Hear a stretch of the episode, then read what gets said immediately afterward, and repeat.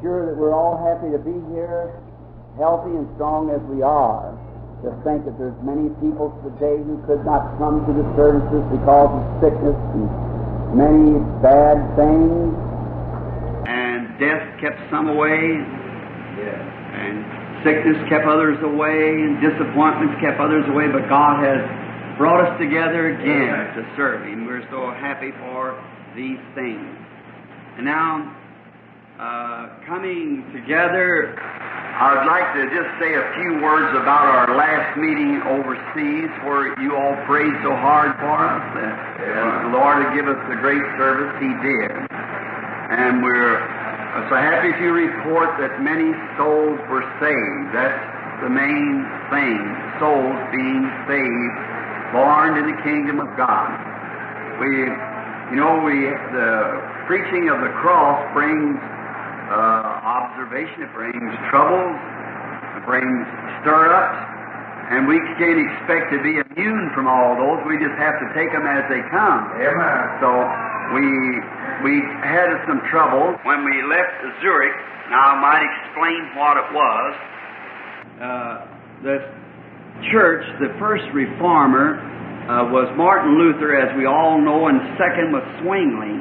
And Zwingli went into to out of into Switzerland, and there at Zurich was the Bible first translated in English, uh, the full Bible. From the first translation was did at Zurich, Switzerland. They still hang with the old Zwingli idea, and Zwingli's translation denies the virgin birth.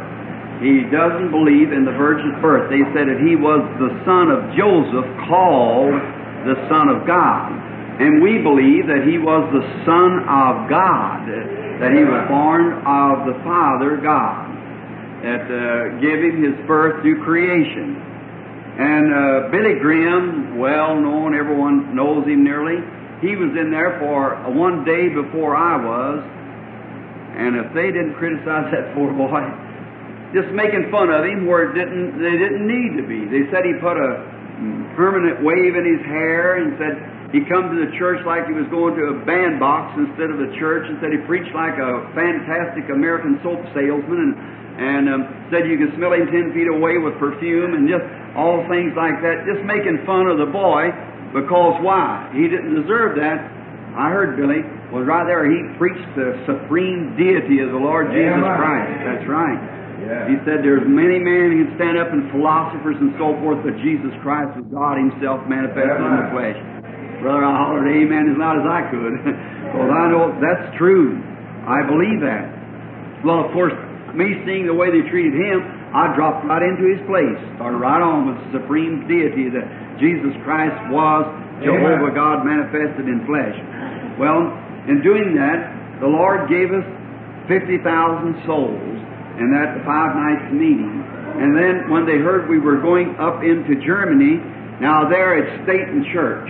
What the church tells the state, the state does.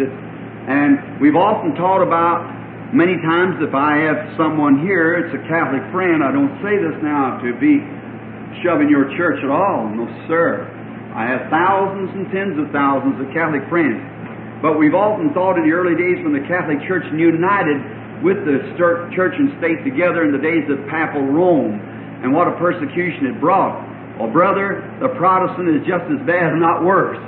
The Protestant church treated me twice as bad as Catholic Church ever did treat me. Amen. So then when they went up there and sent into Germany and told the German authorities not to receive me, that I was absolutely against the teaching and I wasn't nothing but an impostor, and not to receive me, and they'd build a stadium there that seated 30,000 people. When they refused me to have the regular football stadium, well, because of the state being owned it, Hitler built it there, then they went out and put a canvas cathedral up that would seat around 30,000, opened up the sides so he could still set them on back. Somewhere we get 30,000 under roof. And they sent word that, that I was an impostor and not to receive me at all. And um, so then the government sat right down and said, thumbs down, I can't come in. Dr. Guggenbuhl, a friend, which uh, uh, national attorney, sent word down there and went down there and said, No, sir, he cannot come in. We will not receive him. So uh, he goes down. It's in the American zone at Clark, at um, at uh, Karlsruhe, which means Charles Rest. He went down there to the colonel of the American Army, which is the American occupied zone in there. And he went to the colonel and said, Why can't we have this American evangelist to come in? He said they had Billy Graham up there and said, Why can't we have this brother come in? And so the colonel said, uh, Well, I don't see why you can't. Said, Who is the preacher? Said, It's Brother Branham. Said, Brother Branham said he prayed for my mother and she was healed in America. So, brother, that opened the door. It didn't make any difference what they said. that opened the door. So they threw the door open and, and we went right on in and had the meeting. The first night to get in out of the, the crowd, we wouldn't, we wouldn't preach divine healing. We stayed right away from it. Just wouldn't pray for the sick. First, we got them on the gospel first, be sure. So in order to get me out to keep me from being shot from the bushes, they take a man and just milling around and around me like that so that they couldn't get aim on me, you see, till I got in and was attacked the first night with the con with all this fanatics and and I got into the car all right. Billy, I had to grab him to get him in because somebody just about had him. And so then, um, so when we got in, then on the second, third night, we started praying for the sick. And that night, they brought to the platform one of the sweetest experiences that I've had in all my life. A little girl. Now, it is not. Now, this rudeness is not the German people. They're the nicest people I ever met in my life. I tell you, if I lived anywhere else besides America, I'd take Germany anytime. And they're humble.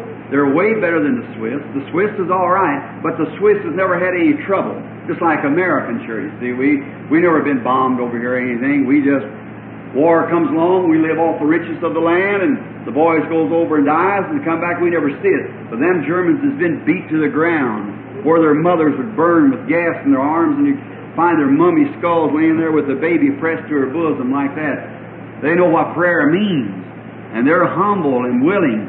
And so that night in the meeting, all the newspapers sitting around and everything, and all the churches criticizing and sponsored by none of them. So we just set up the meeting, and thousands even couldn't even gain the place to get to the tent, the place where we were at. And there, while the Holy Spirit was moving, the inspiration come on. There's a lady laying there and told her her backbone was eaten too with tuber- tuberculosis strapped on a bowl. I said, unstrap her. And a doctor raised up and said, Oh, you can't do that. I said, Unstrap her, for thus saith the Lord. up she got and run through that building, but just as perfect and normal as she could be. And her, her she was barefoot and come to the platform. About 15 minutes after that, they started the prayer line going on, and along come a little girl about six years old, or eight years old, about the age of my little Becky, two long plaits hanging down her back, and she almost went off the platform. They called her and brought over. When she got to me, she started putting her, had her little head down here, and she started putting her little hands around me like that, and she was blind, been born blind. She never had seen. And when we had prayer for her, honest friends, I believe if I'd been the worst hypocrite in the world, God would have honored that child's faith. Put her arms around like that and had her little head laid over on my bosom, and I prayed for her. And I said to the Lord, I left Becky and them crying home, you know, but I, you sent me here to pray for this child, I believe. And when I raised her little head up, she looked around. She said, "What are those things?" I said, "It's life, honey." See, and she, the interpreter told her. So then she she could see, and her mother begins screaming and runs the platform, and she had never seen her mother before. She began patting her on the cheeks. She said, "Are you my mother?" She said, "You're so sweet," and like that. She had never seen her mother before in her life. And then here come a man. The next one was a man that was born deaf and dumb, about 55 years old, never spoke or heard in his life. And when the hearing and speech come to him, and uh, he was, they talk on their fingers to him, you know. And I uh, said to him, talk now and tell him to say just what he, I say. And I said, Mama. He said, Mama. I said, I love Jesus. He said, I love Jesus. And the translator, was, he was a German speaking English because that's the only thing he'd ever heard, see. Was right then the only thing he could say was, was English. See, he could speak English, seems good German. He was born in Germany. So you get what I mean? He could speak English because that's all he'd ever heard. It was me speaking to him. See? I'd say, say mama. He'd say mama. And I, say, say, I love Jesus. I love Jesus. And I'd say, praise the Lord. I'd say, praise the Lord. And the translator would have to say back to this German, to the Germans, translated from English back to German. well, ah, the next day the paper really lit up everything. So the state church ministers, a group of them come down, and they want to have a breakfast with me, and about 200, 300 come down. Oh, I guess something maybe like this tabernacle full of people. They come down to a great hotel, and they said if it could be proven to be the truth that it wasn't witchcraft, mercy, said if it wasn't witchcraft, well, they would be ready to protest against the church and come out if they wouldn't accept it. So um, I got down there and I said, brother, witchcraft, it's absolutely, totally impossible for any demon to have anything to do with divine healing. I said, I'll, I'll defy that from anywhere. Every scripture's against it, and there's no power but the devil at all to uh, make any divine healing. I said, there's nothing in the devil can heal. If it is, Jesus said himself, if Satan can cast out Satan, then his kingdom's divided and can't stand. See? He can't cast out Satan. The healing comes only from Jesus Christ. And so they sat there a little while, and they said, "Well, we can't understand about these visions. We uh, we just don't know." Said we what we think is you'll have to clear us up on this. That we think that um, what it is that you go around in daytime to these houses and give the people their prayer cards and bring them up to the platform at nighttime, and then you've talked to them and you know what their diseases are and all about their life. I said, brother, I can't speak German. and I can't look here. I said when I'm uh, given the vision, I can't even say their name. I have to spell it out. It would spell out their names and their places where they come from, like W X Y O P Q R something like that, being their name. I said, how do I ask the people? Find out from them. Why, so the boys give the prayer cards right in the meeting. And what's all, all those that don't even have prayer cards? Well, they said, well, could that be the devil doing that? I said, can the devil heal? I said, if it, uh, I said, could it be mental telepathy? They said. I said, well, can mental telepathy make the blind to see? I said, didn't they say the same thing about our Lord? When they said, well, this man has a devil, they see him foretelling things and telling people. They said he has a devil. And the Pharisees raised up and said, another group of them said, can the devil make the blind to see? No, sir, it cannot. So then in the breakfast that morning, they had a great German photographer there to take the pictures of the breakfast. Now, we all are aware that our cameras are little amateurs upside the German lens. Anyone knows that who buys telescopes or German. Well, for instance, our little Argus camera. I got one. $69 buys it with all the equipment to it. And that's a 35 millimeter. All right. The German Leica in a 35 millimeter costs $500. That's just the difference between 69 and $500. Oh, it's far beyond anything their lenses are in ours. And they had a great camera setting up there, taking the pictures of the meeting, of the, uh, of the breakfast. And they was asking about how that inspiration, they said, well, we feel that it's some kind of a setup. It's something another that that you have, it's a mental telepathy. That Germans can maybe look on their cards or something other and they can transfer that to you. I said, then how's the healing come? I said, who foretells these things? Who, uh, what, it's going to come. Well, said, maybe that's mental telepathy also. And I said, then you don't believe in God. Oh, we believe in God, sure, we believe in God, but we don't. I said, brother, you're, you're just born blind, that's all. See? You, you were born blind, and I doubt whether you ever receive your sight or not. I said, it's, I'd rather be physical blind and to be spiritual blind like that. Well, I said, you'd be far better off if you were ever one totally blind, had to be led around by your eyes, by your arms, so you didn't have no eyes. Let somebody be your eyes to lead you. I said, you'd be far better off. But I said, because you see the things that prophets has longed to see. You see the things that great men long to see, and still you won't believe it. I said, well, did Isaiah speak of? You're right. Then you have eyes and can't see and ears and can't hear.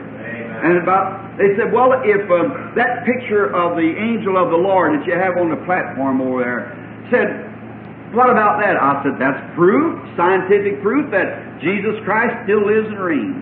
I said, that's the same pillar of fire or light that followed the children of Israel and brought them through the wilderness and uh, take them to the promised land. And any reader knows that that was the angel of the covenant, which was Jesus Christ. And I said he was with the Father before the foundation of the world. He's always been, and he's the same today. Or said we've heard of your American fantastic divine healing service and things. I said I'm not talking about them. That's not the subject. I'm talking about my own ministry now. Them brothers can defend theirs, but I said I'm talking about my own. See? And he said, uh, "Well, we heard all that stuff and all that." I said, "Well, if you want to believe, you're a believer. If you don't, then you're not a believer. That's all." And I said, "I can't explain it. There's no need of me trying it. For if I try to, I would try to explain God. And who can explain God? And God has made it so that none of us can explain God. We believe God by faith, not by sight, not by knowledge, but by faith we believe God. God is, has to be accepted by faith, inex- unexplainable. Amen. You have to receive it. If it's explainable, then you don't no more have to use faith if you can explain it. See, you don't have. You can Right. tell the detail. How many understands that? Do you see? You cannot explain God. You have to believe God. It's a mystery to you, but you have to accept it. That's on the basis of your faith to accept something that you cannot explain. Amen. Amen. That's the way it is. That's it. See, you have to explain something and believe something that, I mean, eh, believe something that you cannot explain. It's impossible to explain it. Well, they sit and scratch one of their heads, and oh, you know how the sovereignty of God always is on the job, isn't He? No matter what takes place, God's on the job. Right at that very crucial moment, right at the time when hundreds of those pastors of the state church sitting there at this breakfast, this big German camera sitting there, he'd snap a picture and roll a roller, turn it over just like a 35 millimeter only, that big. Great big camera taking all that and snapping, rolling, and kept taking pictures. And about that time, I said, just a moment. The one that I'm speaking of is here now. I said, he's, he's here present. I said, I see it. And he's moving. Well, the German moved his camera right in like that. He said, I'll try it. He shot the picture. I said, it's this man standing right here. He's a leader of 32,000 communists. And the interpreter gave it to him. I said, he's not a German. I said, he's an Italian. He comes from Italy. And I said, he's not a German at all. And that was the truth, he said. And I said, you just recently come, become converted. Yes? I said, you picked up a Bible. You was raised a Catholic. Yeah? And you picked up a Bible. And you took the Bible and you read it and got convinced that it was Jesus Christ was the Son of God. Amen. And you, you accepted it. He said, that's right. And I said, now you're hid from the Catholic Church and got an orphanage way up in the mountains. He said, that's right. And I said, the reason you're not eating your breakfast is because that you got such a stomach trouble that you can't eat breakfast. That was right. And started weeping. I said, but thus saith the Lord, you're healed. Eat your breakfast. That's.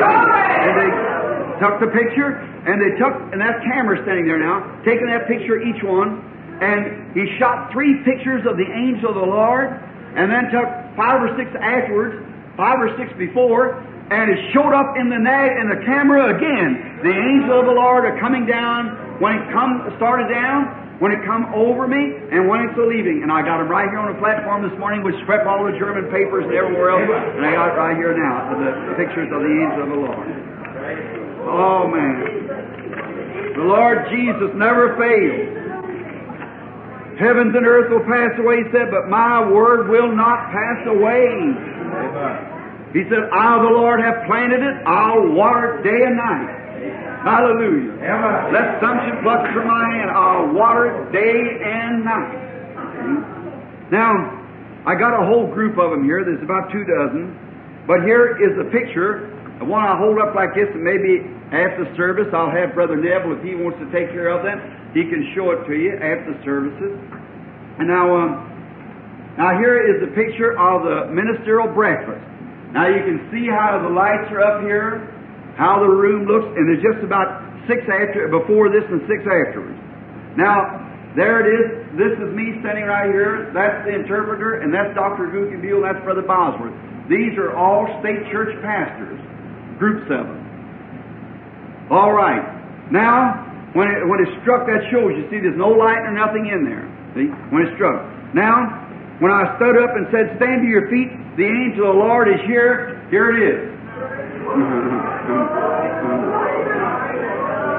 now that's when it's coming down. You see, here I am standing right here. It's coming down. They got the picture of it ascending, coming down from the ceiling like coming down. You see everybody looking. And this picture here is looking sideways, and you hear this man here with his collar turned around is the man that's talking to him. See? That's the one that's giving it talking to you here. See? And he's watching. I said, the visions of this man standing right across here. I said, what kind of prayer card you got? See? there you are. There you are. Now here it is, when it's already come down, and you can't see nothing but just my shoulders there. That's when the vision's going on. When it's telling. And here's where it is, when it's leaving off my face with half my face cut off there with the vision, the angel of the Lord, the glory of the Lord going off. See it right there? And here it is after it was over. Nowhere at all.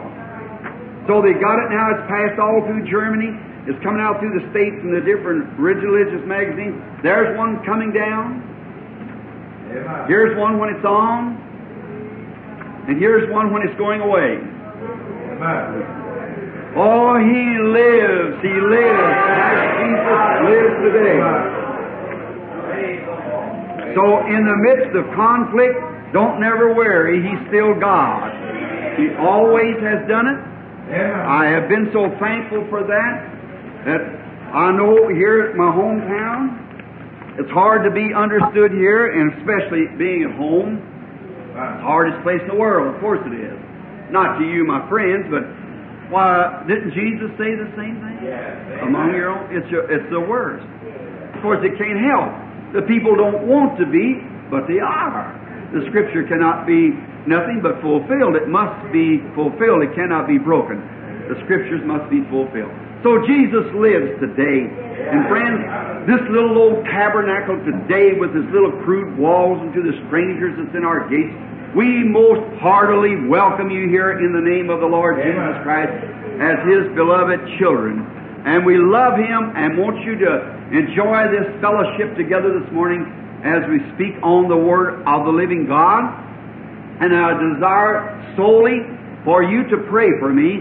I'm at the crossroads of my life at this time. I have been coming up to this point for a long time, and I finally arrived at this place where I must make a great decision right away. So you pray for me. Will you do it? I'll just give you a little understanding. I've stood between brethren, not representing anything, coming from one to the other. And I have noticed, standing between them, I have uh, brought myself to this place. If uh, I was ordained down here by Dr. Davis, you all know, in the little old Baptist church over here. And now the, I've often told you that I found two classes of people. One of them is the Baptist and the uh, fundamentalist, which has a good mental conception of the Word. On the other side, I find the full gospel.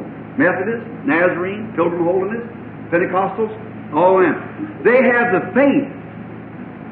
One of them has climbed up to receive the Holy Spirit. And this, but they so loose with it. They don't know how to control it. And they, the others over here knows the Word and how to place it, but hasn't got no faith with it. If I could only get Pentecostal faith in Baptist theology, what the church would be set out. That's right. If I could only get it. Those wonderful gifts of Pentecost. It's a shame the way you trot them down and mistreat them and so forth. Here, I'll tell you a little something happened the other day just to show you. I say this because it's a tabernacle. And here it's home. I preach what I want to. See? Uh, and here what the Lord tells me to, rather. See? I don't aim to say it what I want to. I wouldn't say that because I, that would be my own desire. But I, I heard a remark the other day that someone had had made about a wagon. A fellow saying they had a great meeting and said it, uh, but said there wasn't enough spirit. There wasn't enough noise about it. And the old preacher said, Well, so when I used to live on a farm, I went out to the farm and I went with uh, my wagon empty, and every time I hit a little bump, it would creak and crack. Pop, jump, go on. So when I loaded it down with good food and product, I brought it back and it hit the same bumps and never moved at all. a good loaded wagon. So what we need today is a good loaded, solid wagon, knowing where we're going, led by the Holy Spirit. Amen. Now, some time ago, I tell you what, you know what my, my theology is? Redeeming love. Amen. When you got love one for another. See, no matter what these other things are, how many gifts we got, or how much this we got, or how much that, if we haven't got love one for another, we, we're lost. That's all. I went to a fellow, uh, brother, I'm using church names here this morning. I don't mean harm by it. But I went to a fellow that belonged to the Assemblies of God. He didn't know him. It's been years ago. I walked up to him. I said, How do you do, sir? He said, How do you do? I said, I understand you're a preacher. He said, I am. And just before the a great man in the Assemblies of God, he uh, wanted me to join the Assemblies of God. He said, Come join because we're the biggest Pentecostal organization in the world. I said, That may be so, my brother, but I like to stand between all of you and say we're brothers. See? I said, I may be way off the road on some of mine. You may be too, but let's be brothers anyhow. See? Let's be brothers. And he said, Oh, you, all right, we got the church. So I just happened to investigate. I went up to a fellow. I just taken the negative side on both sides to test out. I went up to a bro- this brother and I said, I hear that you belong to the Assemblies of God, of ministry. He said, I am. He said, What are you? I said, I'm a Baptist. And he said, uh, Well, um, have you received the Holy Ghost? I said, Yes. I said, I received the Holy Ghost. He said, You speak in tongues? I said, Yeah. Yeah, I spoke in tongues. He said, Brother, you got it. Hallelujah. Praise the Lord. That's it. I said, Yeah. I said, I received the Holy Ghost and spoke in tongues and for the evidence of it. And I said, uh, He said, Oh, you'll come out of that old stiff formal Baptist church then. Hallelujah. And he spoke in tongues a few times. I said, Yeah, I received the Holy Ghost, was baptized in Jesus Christ's name. He said, You what? And I said, I received the Holy Ghost and was baptized in Jesus Christ's name. He said, You don't get the Holy Ghost like that. I said, You told me a little too late. I said, I done done it. so he said, um, and uh, I said, I, I, I just I just done done that. And he said, um, Oh, you can't get that like that. Said, You believe that kind of heresy? See, I, I said, Oh, I wouldn't call it heresy. I said, uh, It teaches in the Bible. He said, Get out of my house. I don't even want nothing to do with you. I said, Okay. The Lord be with you, brother. Walked out.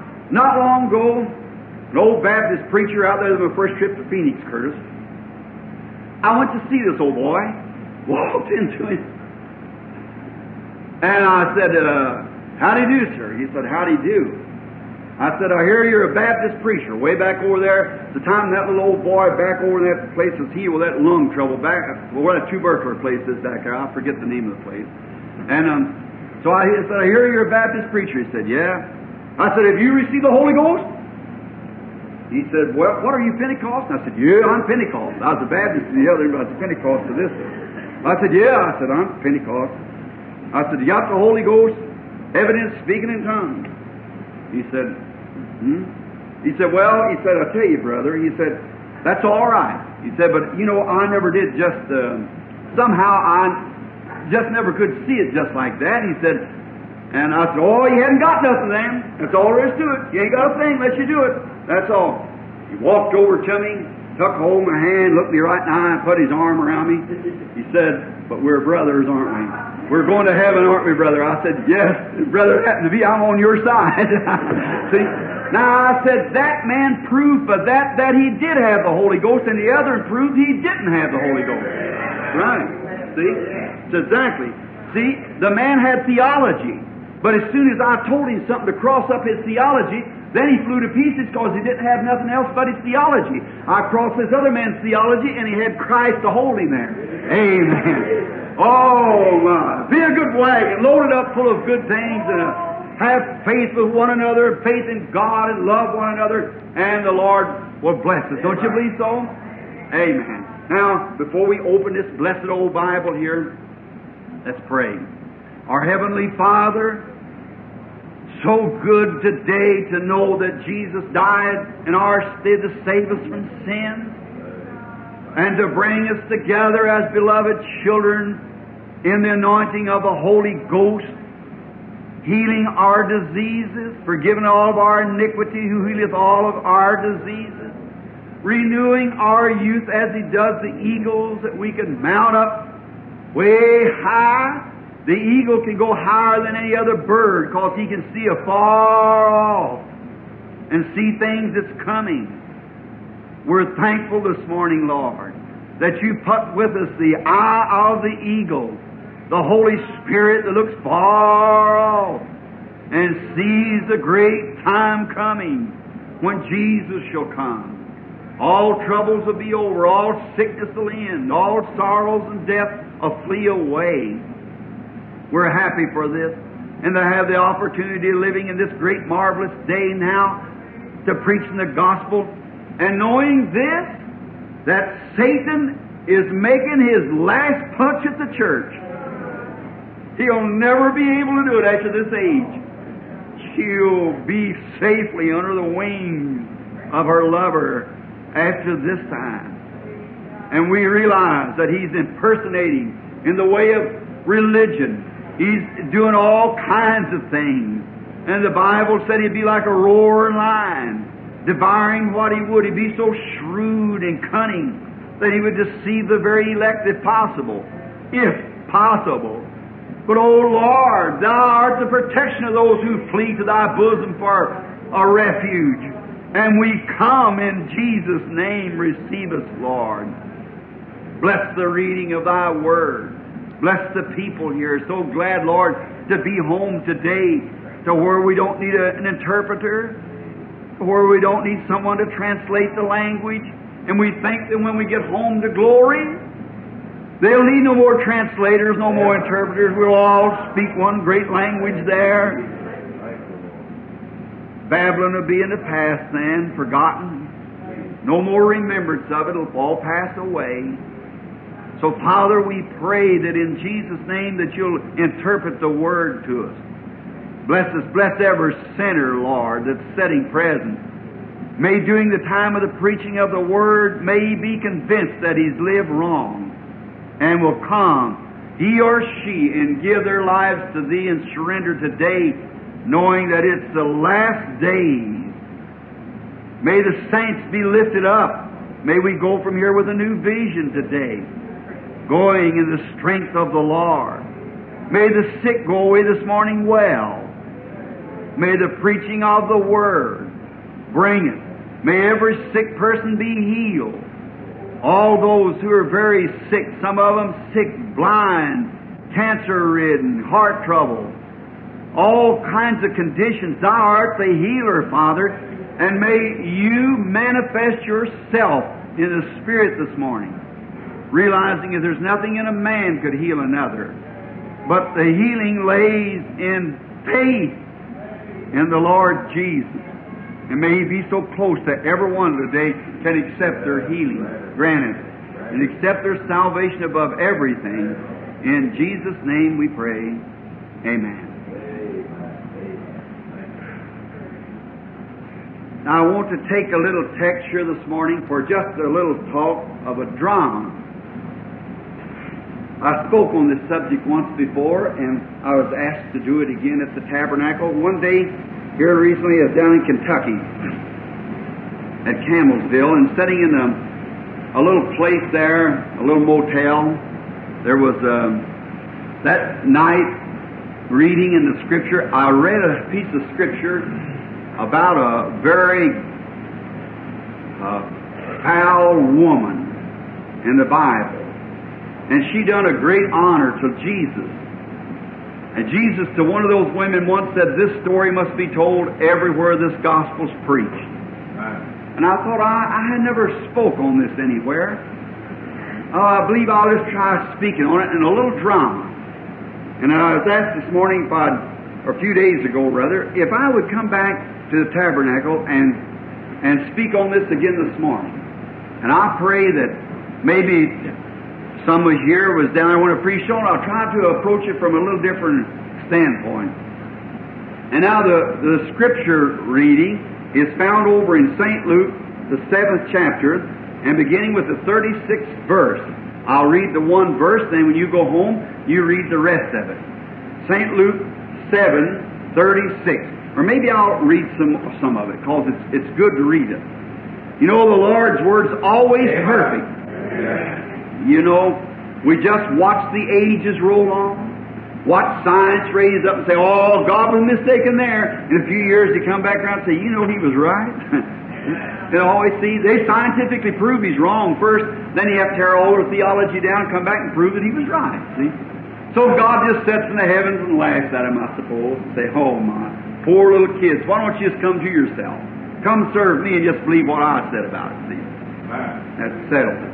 So now I've given you a chance to turn to the Scripture. And one of the Pharisees desired him that he would eat with him. And he went unto the Pharisee's house and sat down at meat. And behold, a woman in the city which was a sinner. When she knew that Jesus sat at meat in the Pharisee's house, brought an alabaster box of ointment and stood at his feet behind him, weeping, and began to wash his feet with her tears and to wipe them with the hairs of her head, and kissed his feet and anointed him with the ointment. Now the Pharisees which had bidden him saw it.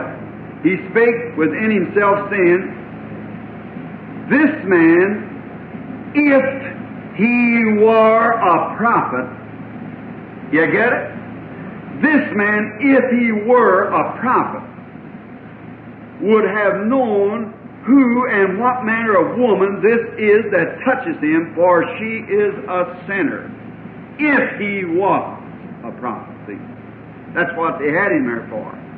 And Jesus answered, said unto him, Simon, I have somewhat to say unto thee. And he said, Master, say on. There was a certain creditor who had two uh, debtors, and one owed five thousand pieces, and the other uh, fifty. And when they had when they had nothing to pay, frankly forgave both of them. Tell me, whereof which of them loved him most? Simon answered and said, I suppose that he whom he forgive most. And he said unto him, Thou hast rightly judged. And he turned to the woman and said unto Simon, Seest thou this woman? I entered into thy house, thou givest me no water for my feet, but she's washed my feet with her tears and wiped them with the hairs of her head. Thou givest me no kiss. But this woman, since the time I came, has not ceased kissing my feet. My head with oil, thou didst not anoint. But this woman has anointed my feet with ointment. Wherefore I say unto her, Wherefore I say unto thee, her sins, which were many, are forgiven. For she has loved much, but to whom little is forgiven, the same loveth little. And he said unto her, Thy sins are forgiven thee.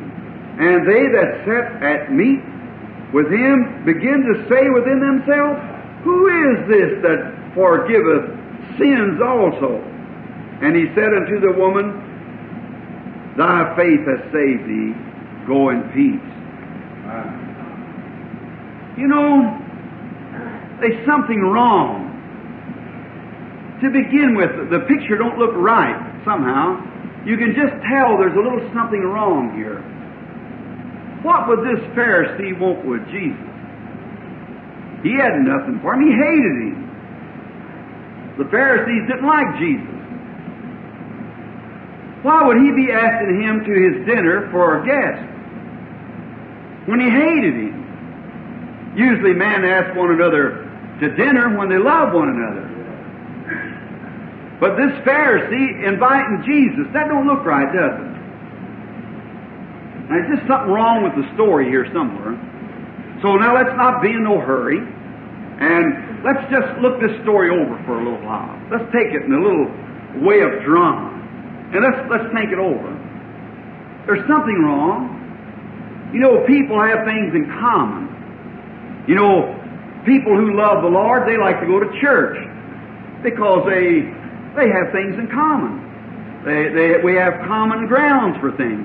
We come here because we're all believers in this, this way of worship.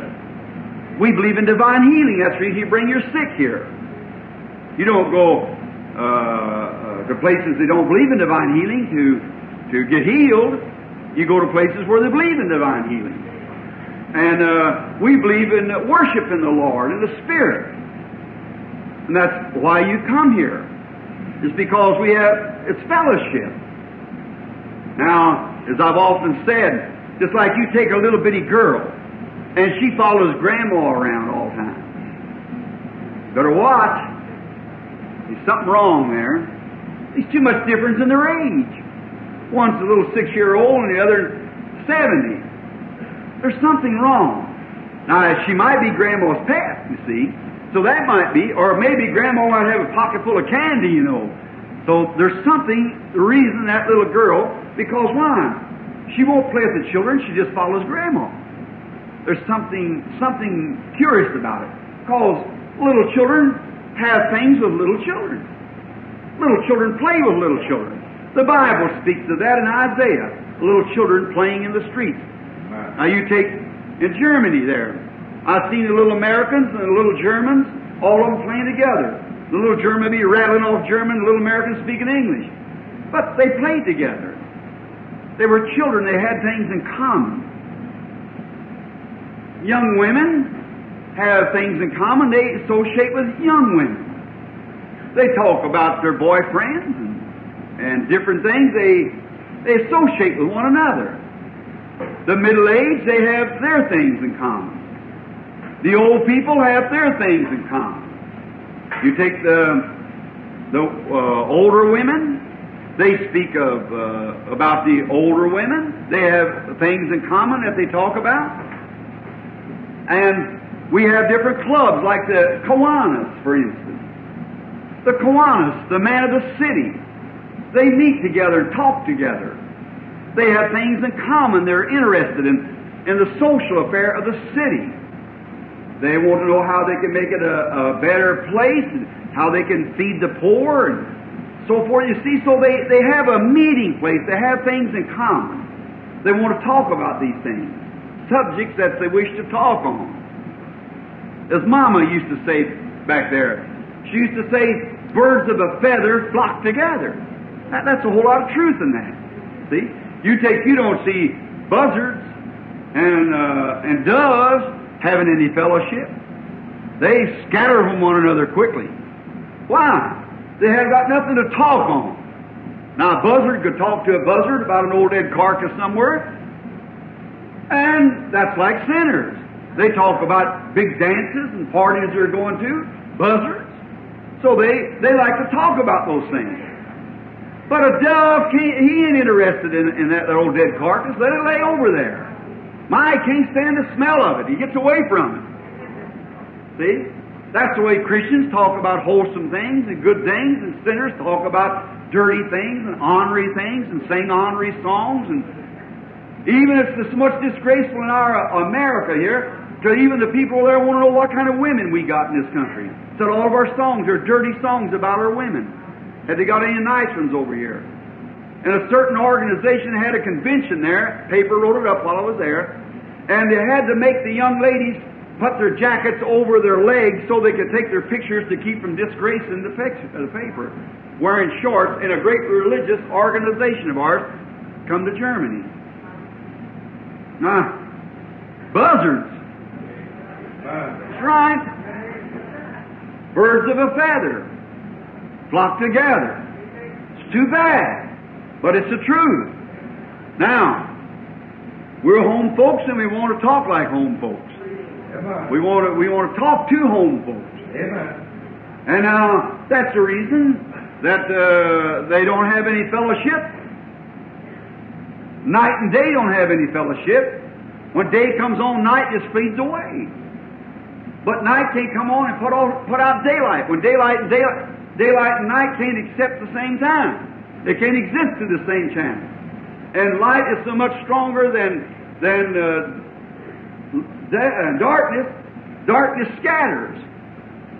Did you ever notice spiders, black widow spiders, serpents, and all kinds of poison things, reptiles? They sneak and crawl at night. Why? They are of darkness. They're of the kingdom of darkness.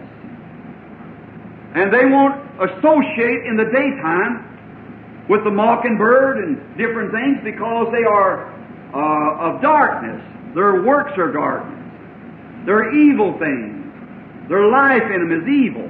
If they bite you, it would kill you. If you couldn't have some aid right away. And they, they have fellowship in darkness.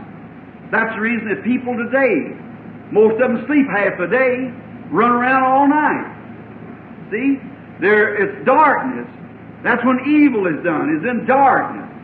But Jesus said, You're the children of the light. Walk in the light.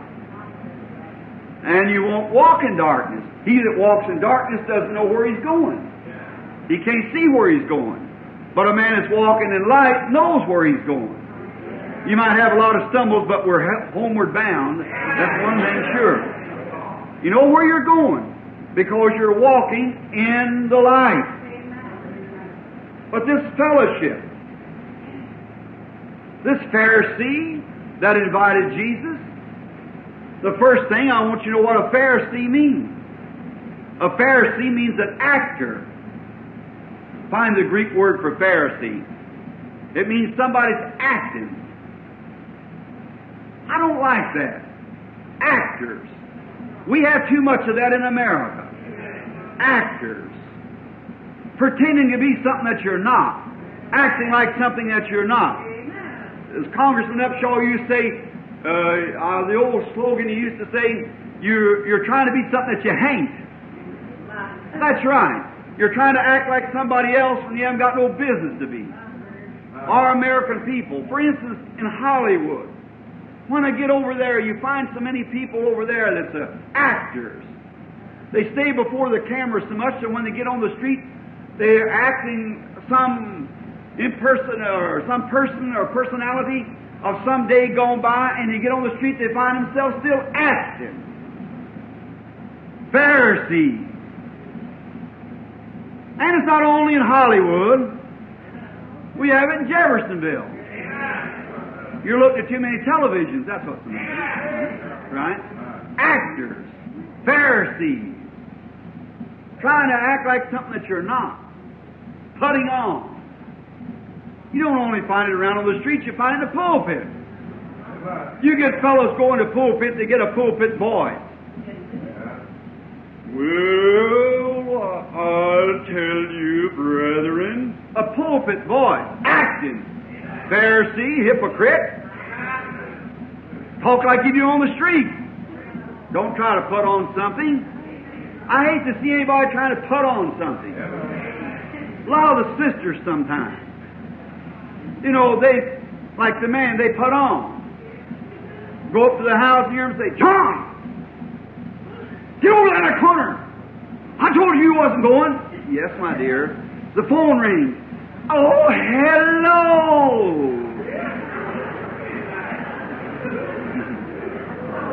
Pharisee. You actor? Quit acting like that. Be yourself. Act normal, natural. People think more of you. Don't try to act like somebody else. You're not. Just be yourself. But all that put on. Pharisee. Acting like somebody else when you're not. I don't like that. You never know how to take a fellow like that. You don't know where you're standing with him. He don't know where he's standing himself. Because he's something one in his heart and something else in his mouth. So it's an actor. I just don't like it. It just seems to be too much of something that's not right. Putting on. But American people, let the little girls go out here and see these, these, uh, some of these women from Hollywood put on some kind of a vulgar dress. First thing you know, here she is out on the street. Same thing on. Actors, Pharisees. Right. Then you see somebody, a minister, go across the country with a ministry. You find out here comes some Pharisees, actors, putting on, impersonation. It lays in every walk of life. Actors. It's too bad. Won't you just be yourself? God will think more of you. Just be it. Everybody knows what you are anyhow. Your life speaks what you are. So don't act. What does Pharisee want with Jesus? I can't get that in my mind. What did he want with Jesus? He hated him. And here he is going to have a big supper now. Oh my, I can see us walking up and down his great big corridors of his home, how they can put on. Walking up and down there, rubbing his chubby fat hands, you know, and the big diamond stud rings all over his fingers. Saying, well, I suppose uh, it's about time for me to have my banquet. Perfumed rooms and this Persian rugs on the floor, walking back and forth this big fat roly-poly Pharisee, walking back and forth, said, well now, if I could just get some sort of entertainment, if I could just find something, of course, you know, I'm a well-known man. And I stand in good with all the uh, the upper crust. upper crust. That's why people's got their mind on the is the upper crust. Why I care about the upper crust? I don't know what Jesus wants me to be. I don't care about the upper crust. Let them take care of themselves. They're buzzards. Pharisees acting. Let them alone. Jesus said they're blind leaders of blind. Some man wrote me a letter from over in Germany and said, Come over and him put some, some sacks over people's heads and then let me know what was wrong with them. Then he'd, he'd talk with me. I said, Tell that old fox, today I cast out devils and tomorrow I'm made perfect. Amen. Amen. Devil, actor. Here he is walking up and down saying, You know, I am the greatest degree in this city. My word in the Kiwanis stands high. And at the temple, everybody looks up to me. I am Dr. Pharisee. Father, I'm the big shot around here. I got plenty of money. Everybody knows it. I live in a mansion. Everybody looks up to me. Oh, why didn't I think of that? I can see him rubbing his hands together. I know what I'll do. I know how I'll get everybody out here to my party, and I'll be the talk of the town. I, that I, I, I, I, I. You know, that's a disease. so many people get it. I'll do, I did, I will. Get out of the way where Jesus belongs in this thing. I'll do. I'll do, and I'll have, and I'll say, and I, I, I, I. That's all they think about. He said, well, why didn't I think of that before? All right. It dawned on his mind what he was going to do. So it's long, late evening. I see the sun going down, and there's someone, great crowds of people standing around, and they, I see this fellow standing on his toes, he's looking over the crowd, and everybody's sitting breathless. They're listening to the words falling from the lips of a man that never a man spoke like that before. He's teaching. Now I see this courier from this Pharisee's house. He's got a commission to run. He's been going all day long, two or three days maybe, coming from way lower Palestine, from up into the northern part, trying to find Jesus. So he finally runs onto him, getting late. He's sweating. tired, his legs is all full of dust. He's just a flunky at his master's house. That's what they were. They had a lot of flunkies just to work for him, do their dirty work and everything. So he he's standing there all tired, and he's standing on his tiptoes, and at last I found him for my master, the Pharisee. So he, as he's looking, after a while, Jesus leaves off his speaking, and he starts praying for the sick. I can see this courier coming, elbowing his way through the crowd. He's trying to get up there. He bumps into somebody. Maybe it was, maybe it was Nathaniel, or was it Philip? I don't know. I wasn't there. But anyhow, he let's dramatize it a minute. I see him bump into him and say, "Sir, I would see your master. I have an important message for him from my master. Could I see him?" Well, first, Philip never paid any attention to him. There's so many people pressing to get to Jesus wanting to lay their hands on their children and things, and, and he had a time keeping the people back. So I see him catch him again and say, Master, I have a very important message from my master to your master. Could I speak to him just a moment to give him this message? I'll go. Well, I see Philip finally get him up there. Say, Master, this man seems to come from another country. He comes from some great man, and he's got a message for you. Now I can see the courier as he bows his head to Jesus, and Jesus in polite way nods his head to the courier. He say, Master, my master, Simon the Pharisee, is making a great banquet at his house. He's a well-known man, and he's having a great dinner, and oh, he can really put on a good dinner. You all know that. And uh, he's inviting you to come down and be his guest at the dinner at a certain such and such a date. Well, I can hear, what would you have done if you'd been standing there? Well, you'd done the same thing probably they done. You said, oh, no, Lord. No, you don't want to go to that Pharisee. He ain't got no use for you. Look at the thousands of sick people here.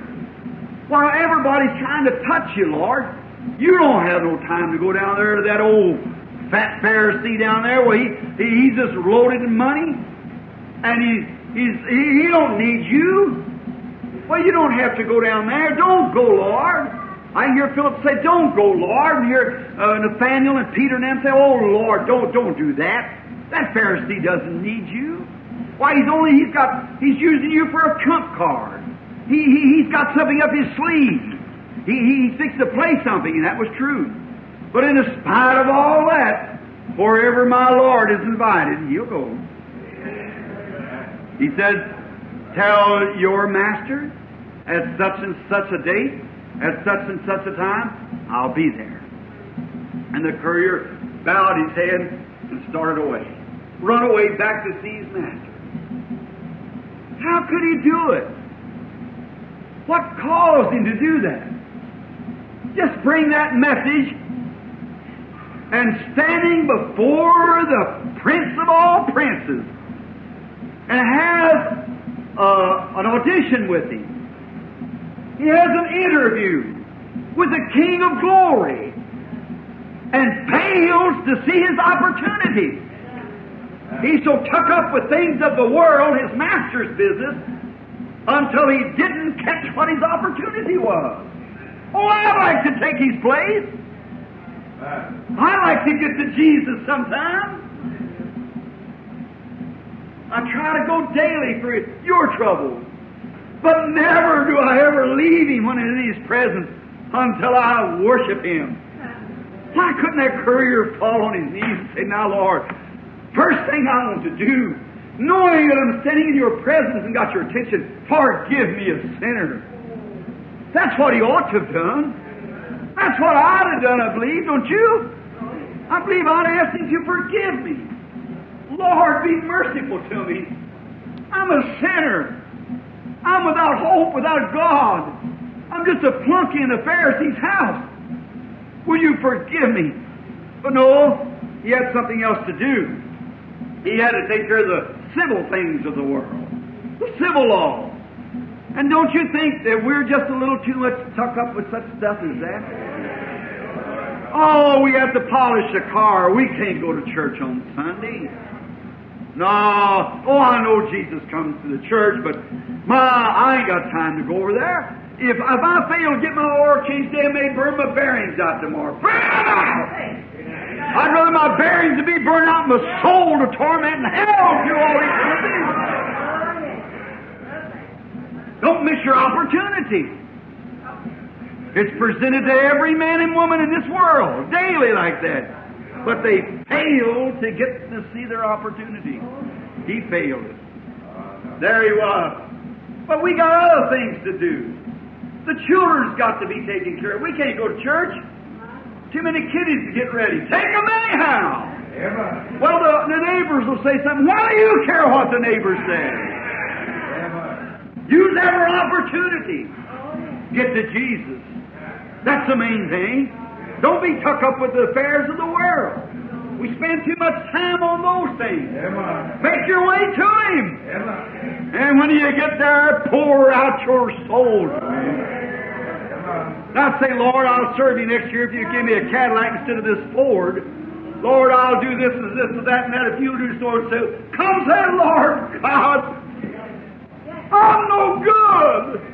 There's nothing in me. Forgive me. I'm a sinner. That's the way to do it. Don't stand off and be an actor, Pharisee. Don't run up with so many civil things, so much little petty stuff that don't mean nothing anyhow. Your automobile and everything you got will perish. Take care of your soul. Get it first. Straighten that up in there. Till that deep settled peace that passes all understanding comes sinking down into your heart, and you feel Him kiss away every stain. Amen. Then, brother, nobody has to tell you what to do after that. You know what to do. Yes. If you ever touched Him once, no man can ever come in His presence and talk to Him and ever go away and be the same person. You're always changed. When you talk to Him, there's an impression strikes your soul that you never forget it. How I remember the first talk I had with Him. I was 22 years old. I was ashamed to talk to Him. I wrote Him a letter. I was going to tack it up on a tree in the woods so He could read it. I was so ashamed in my life. Now I thought, well, maybe He might not pass by that tree, but maybe He'll hear me if I'll just talk to Him. And I got down and said, Mr. Jesus, I want to talk to you a minute. I'm the worst person in the world. I went away a different person. See, that's the way it is. It's your approach to Him. And you're realizing your need. But the trouble is we're too good. We feel we don't need Him. You've got to feel the need of Jesus. You've got to realize that He's He's your only hope. You've got to be so thirsty that you're ready to perish. Then you'll make your way to Him. You won't come up with some civil cra- question. You'll come up with the need of your soul. Amen. You'll come up tell Him what's all about. Off goes the courier. Oh, it's all over now. Well satisfied too. Yeah, I- I've done my master's bidding. You might do your boss's bidding on the job. You might do your husband's uh, bidding about changing curtains or whatever at the house. But what about Jesus' bidding? Pray! Certainly. There it is. Get to Him. Now the next thing we find, we find Him going on. Now in Palestine, when they were making the entertainment, only the rich. You have to be in the East once to, to know the East. Then you got a different view of things if you're ever there and look how their customs are. In Palestine, the way they eat, they uh, set a big table out like this, and you don't sit down to eat in Palestine. It ought to be good for you children, like the little girl sitting here in the front with a little blue dress on, a little pink ribbon. And, um, you know, a lot, a lot of times little children like kind of lay over on their arm like that and eat, see? You know, after all, that's right. Yeah, that's right. Mama don't think it's right now, but and it isn't just adequate today, but it is in Palestine. They don't eat on a they don't eat on a, a chair, sit in a chair. They lay on a couch and eat. So they have a long table set, and they set their couches in slant ways like this, all down long, and each man is seated something on the order of this, and set the couch in like this. And when they go to eat, they lay down like this, put their hands up like this, and they eat like this. Now you like to eat like that, wouldn't? That's the way that's the way Jesus them eat, and there it is. Now, they lay back there, and they eat, and oh, do they have fine food. My, I imagine this Pharisee could really put on a feed too. Because remember, he was a rich man, and he got a cut out of every lamb that was offered as a sacrifice. Yes, sir. The boys slipped the pruning hooks in, and what they brought out belonged to the priest. He could really, he really had money. He was a man of wealth. He was no pauper. He belonged in here in the upper crust. But he invited a pauper. What for? A big hypocrite. He's going to make some fun out of him. I can hear him say, now, all is setting fine. That holy roller said he'd come to my dinner. Oh, oh, oh, oh. Wonder what Pharisee Jones will think about that. He hates him too. Won't we have some fun? Now, he claims to be a prophet. Oh, oh, oh. We know he's not. So we'll have some fun out of him when he comes. We'll have some fun. That's the way. Very few rich people today has any time for Jesus. I'm so glad he's mindful of the poor. I don't say all rich people. Some love him. Sure there is. But you take man when he's got houses and lands and cars and everything, he, he's so busy with that he has got no time for Jesus. And then he deals with a class of people that he just can't accept Jesus. Hallelujah. I think of it today. A man with a great social standing, how could he get on his knees and cry and beg out to God, go down the street testifying? It would ruin, it would spoil his social standing. Who cares about social standing? I want my standing in glory. Amen. Name on the book of life. What I want. Who cares about your social standing? Take your upper crust. Going to be burning to a crust anyhow, so on. Here he is. What could I? Oh, won't everybody in town come around now? you know that poor people down there, they believe in such stuff as that. So all around my house, all the newspapers are pack it. I tell you, I'm going to have a blowout. you know that kind of spirit still exists? Oh, sure. Pride. Oh, it's a cursed thing. Pride. Oh, I'll put on my very best ecclesiastical robe. and I'll, my servants, oh, you'll see how they dress them servants. My, they're, they're, sometimes they bring the Indians in there, and they're really dressers. They put little bells on the toes of their shoes and their fine robes. Even when they walk, it, it, it plays music. And they have their platters full of fine spiced lambs and things, and they bring it out like this, one hand behind them like that, and their toes are moving like that, playing music, and they come out and serve it in such a way. Why, if you wasn't hungry, you'd be hungry anyhow. Ooh, it smells wonderful. How they can cook and fix it up. And he said, you know, it's just the time of year that my, I don't believe I'll have it in the house because too many couldn't see me in my home. See? Hypocrite, Pharisee, actor. A lot of people today have to go to church to show your religion. Oh, my. That's right. I go to church, I'll be a pretty good fellow at church, and people think I'm real religious. You Pharisee, actor, Jesus sees you all the time. He knows where you're at. He knows all you're doing. And here he goes down there then, you know, and he says, I'll just move it out on the, uh, out on the piazza, out there in the yard. And you know, these great grapes that I got there, these great big white ones, oh, they're delicious. Say, I just time that they're full, uh, uh, the harvest is just right. and the smell, that aroma coming through there, won't it be beautiful? And I'll set my table out there, and all the people will come around the gates and look around. That's the way the Easterner does anyhow, always gapping at something. Everything goes on. You don't have to uh, crowd by getting a crowd. Just go there and start something. They'll all come. Everybody be right there looking on, you know.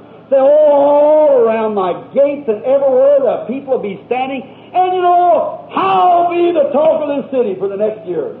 I'll be, I'll be. Oh, it'll, it'll, it'll boost me up. See, it'll make me something. Who cares about me? You ought to be thinking about Jesus. Not what you're going to be when you become a Christian, but what are you going to do for Christ when you become a Christian? I'll go to church, I'll join, and I'll be sprinkled or whatever you do and take you into church and shake hands and put my name on the book, and I'll be considered a, a better person. I'll be considered. Is that all you come to Christ for? Shame on you. Actor, Pharisee, I've come to Christ to see what I can do for Him. I got to do something for Him. I want to make Him better. Let people see Him. Not long ago, the healing campaign come to a certain city. The man of the hour. Pictures on the papers, over the walls and all over. Everything, and not Jesus' name mentioned once. I said, where did Jesus come in on this? Here's the man of the hour, the man with a heart for the people, the God's man for this and God's man for that. I said, where's Jesus at? I thought he was the man of the hour. I thought he was God's man. Where's he at? That's what it is, a bunch of actors. Pharisees. Amen. Notice. Oh, he sort of put it on big out there. And said then at night time when I uh, light the candles and so forth and hang them out in there and there are soldiers standing by, the guards with their servants with their torches on. Won't it be wonderful and how, oh, rubbing his hands and so forth. And then finally, the day arrived for the, the great banquet. It's going to be set now. And then they got everybody ready, and after a while I hear the bells a jingling, and up comes Dr. PhD, FD, so-so D, Jones. Pharisee, the big fella, rolls up there in the church, you know, stops. They always got a bunch of flunkies around, those rich people. And somebody comes out and takes his horses, and, and he takes them over to the stable and feeds them and grooms them, and then he's invited in to the house. Now, in Palestine, the first thing when a man comes to the house, most of the people in coming in, in, uh, in those days, it was by foot. Their only way of transportation was by walking. And in, uh, in walking on the roads, uh, uh they have a robe. And the robe uh, comes down to the foot, and the foot is covered by a sandal, and the underneath garment just comes to the knees. And it's cut off here at the knee, the underneath garment, under the robe. And a man, when he's walking, or, or someone, when they're walking like that, that robe uh, moving along sweeps up the dust. And the dust settles on the knees, from the knees down, and they become very dirty. They're, that's how Jesus uh, talked of washing feet. See, they, it was a custom because they were, their feet were dirty. And there's many caravans went out in that day through Palestine, and the roads wasn't like ours, concreted or oiled. It was an old, dusty, rugged, rough, rocky road, like an old country path somewhere. And in there, the animals carrying, uh, going through there, the, the animal droppings that uh, fall on the ground, and the birds that come pecking in it and scattering it to go back to dust. And then, when you're walking along with that road like that, over the rough, rugged road, well, the dirt would fly up and get on your, your leg, and it smelled, had an awful smell, like around a stable or something. And when a person come to the to the house, the custom was first to wash his feet. Now, I'll show you how that was done. And uh, come here, Brother Neville. I, I, I want to de- illustrate this to show how it was done. The, come right here, if you will. Now, just be seated there a minute. Now, the first thing come in, and the lowest paid flunky of the whole group was the foot washer. The man who washed the feet was the worst of all of them, the lowest paid. Now I want to say something to you. Jesus took the lowest place, a flunky. Hallelujah. That proves to me he was God. He took the lowest place to wash feet. Had all kinds of flunkies, but the lowest one was a foot washer, washing that manure and everything off their feet. The lowest flunky there was. And Jesus took the lowest flunky. Man, you're so stiff, you can't do nothing for him. But he took the lowest place for you. He was a foot washer. Think of it. The King of glory became a foot washer to show humility and to give you an example of what to do and how to do it. And you call yourself a Christian and so starchy, you couldn't reach down to shake hands with a beggar on the street and talk to him about the Lord. Oh, you're so good. Find out there ain't much good about us. When you think of him becoming a foot wash flunky, the lowest there was. He really in heart was the highest there was. Amen. He was the heart of God. And become the lowest played foot wash flunky. Hmm. He who was grace become fanal, that he might redeem you back and make you great. You know what? I've noticed this in my travels. You usually find great men are little men. I go around where these great men, really great men. And I know they're great men. But when I start to leave them, they make you think you're the great man. They ain't nothing. But you take a little two before, don't know nothing, he thinks he's all of it. He ain't nothing to begin with. It's great man or little man. They never brag or take honor. They make you feel that you're great. That's great man. And here the greatest of man, the greatest of all man, God manifested in flesh, become a foot wash flunky for humility. The King of all eternity, all glory, the Creator of heavens and earth, washed the dung off a man's feet. Then we think we're something. We get on a fifty dollar suit and oh God have mercy on us. We think we're somebody. Walk along with our head up in the air. Oh, I belong to a certain church. I'm as good as anybody there is. Oh, you poor, wretched, miserable Pharisee! You're only an actor. You ain't got no salvation. You'd prove it if you did. Amen. Oh, I sent a check in for fifty dollars to charity last year. Who cares for that? God don't look at that. He looks at your heart. You're trying to act like you're something. He never rebukes you for it. But why don't you go out and do something? Just acting. Here, the first thing they done when a man come in, he got walked to the house if he wanted to be really welcome. The host welcomed him. Now the flunky met him at the door. The first thing he done was reach down, take off his shoe. And he took his foot like this, like this shirt, and set it up over his foot, and got out and washed his feet like that. After he washed it off real good, took a towel and wiped it. He washed the other feet.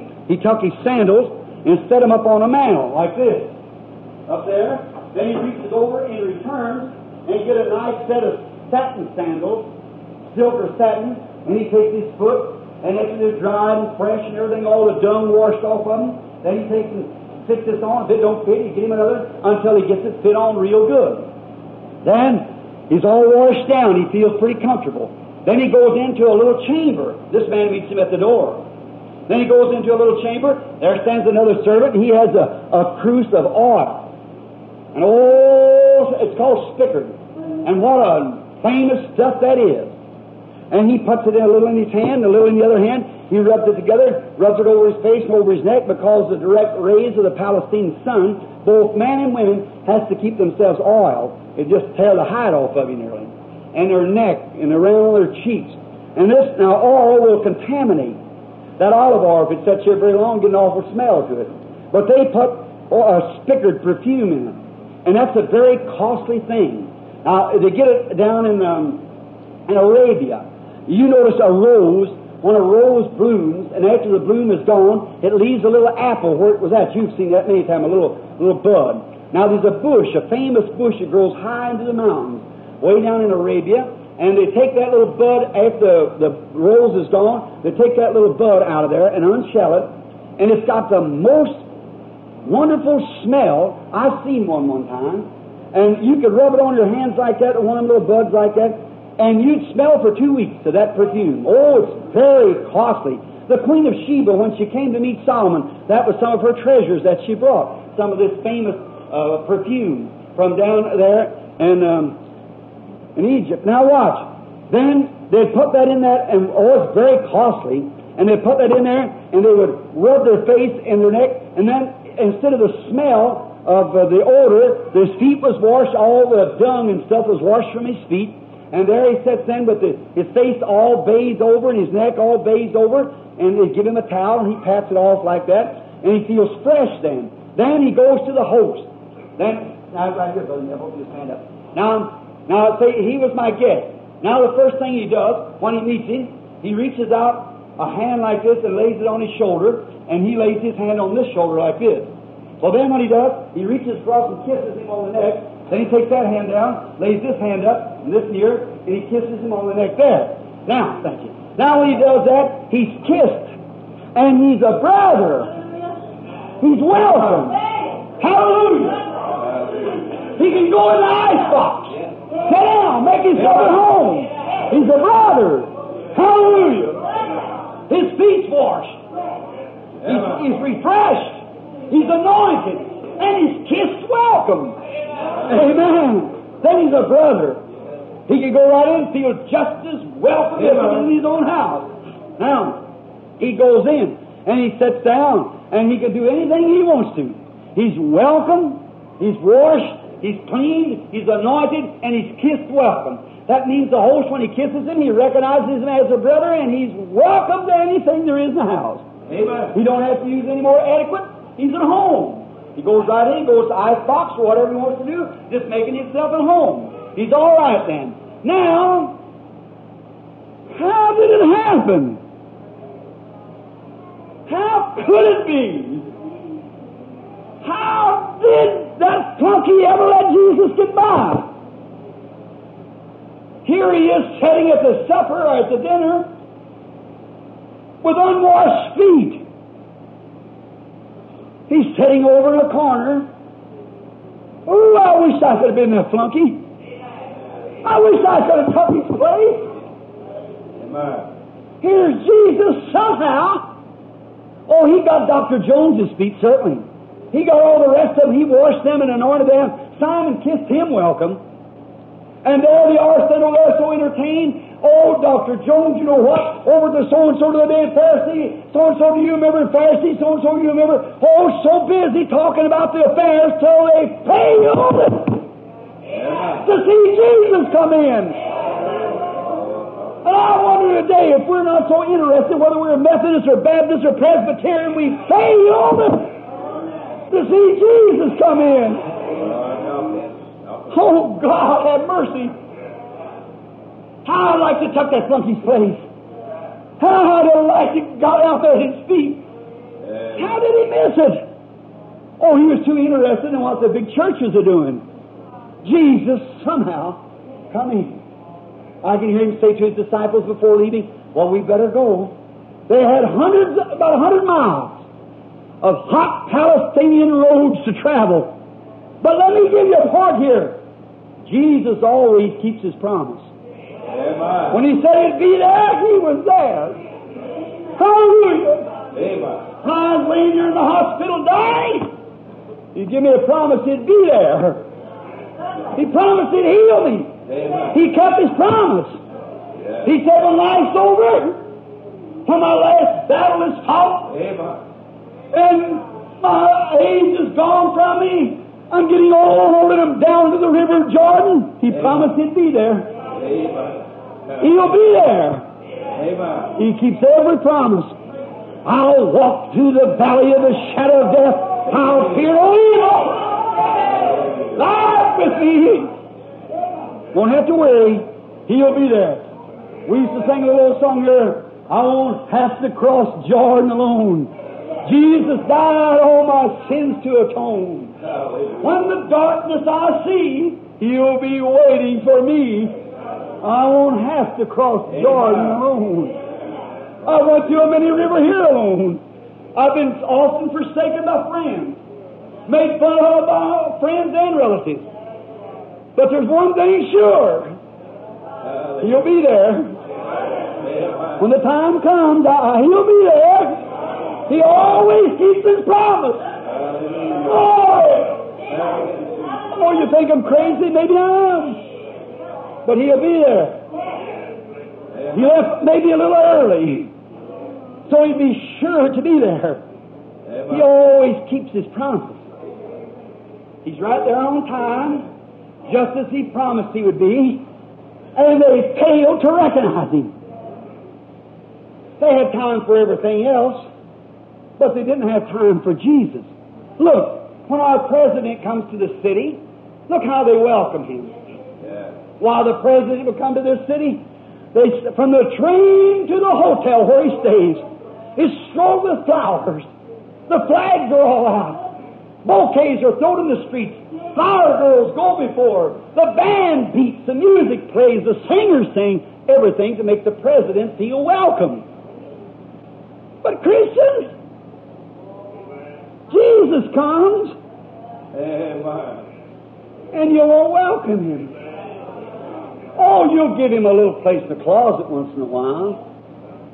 A little closet over to one side. You're ashamed of him before your company home. You wouldn't call him to prayer. Oh, he'd take a little place in the closet. Maybe up in the attic. He might take him up in the attic once in a while. When he comes, say, Oh, I, I know he's sure. I'll slip up in the attic so nobody hear me pray. Mm-hmm. But what's the good part? He comes anyhow. Jesus, will you take second place? Yeah. Will you take third place, Jesus? Yeah. Frankly, I'll just take any place you give me. But you'll welcome the president with everything. You'll welcome your neighbors and cook a big dinner. You'll clean the house. You'll do everything. But when Jesus comes, he takes what he can get. Take him in the old dusty attic, down in the basement somewhere. Remember when you went to church one time before you was a real Christian? About once a year. Oh, you put on your most gorgeous your dress. It was Easter. The little bonnet on the side of your head. You complained because the preacher preached 20 minutes. But he didn't rebuke you for it. He accepted it. You went home, put up your new dress, and said, Well, that's enough religion for a year. But he didn't fuss at you about it. He just accepted it. That's all he could get from you. Sometimes he ain't getting that from you. You give him any place. What part's he got in your life today, Christian? Has he got the best part? Or you just give him the attic? Or just a little prayer now and then? What about it? What kind of place you giving him? There sat Jesus, sitting over by behind his disciples couldn't come in; they wasn't invited. All of them standing around looking on, and there sat Jesus over there, very uncomfortable. Smell of the road on him, dirty feet, unanointed face, not just welcome, and sitting over to one side in a corner, head down. Oh, Pharisee, what's inviting for you, hypocrite? That's the way it is with your church. You'll pray for a revival when the Holy Ghost comes, you'll push it off. You'll never make it welcome. Somebody gets healed or something, they're filled with the Holy Ghost, you'll go around and talk about it. Push him off. You don't want the Holy Ghost no more. You don't want a preacher that preaches the Holy Ghost and sanctification. You don't want it no more. You want some classical little half-wit all polished up with a lot of mental theology, with real good grammar and stuff like that. Give me the old-fashioned God-sent Holy Ghost back Bible preaching. Lord Jesus is welcome. He'll bless your heart and you'll choke it down. You won't make him welcome. He wants to be praised, but you won't praise him. But you'll holler, Hello, Mr. President. Hi, Julie. I ain't seen you for a long time. And Jesus comes. You push him over in a corner.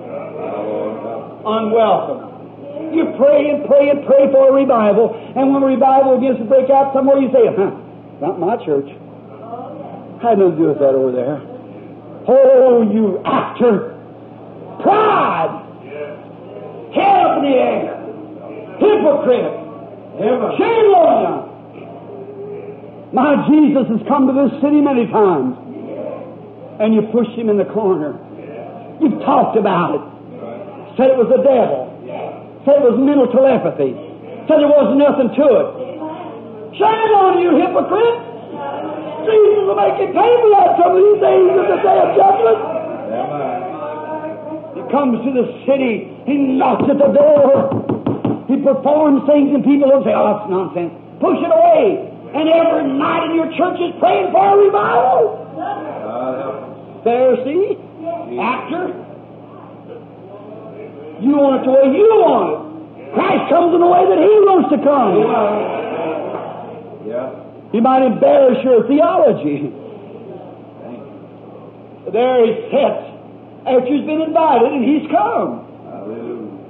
How many times have these old cold former morgues around here prayed for a revival?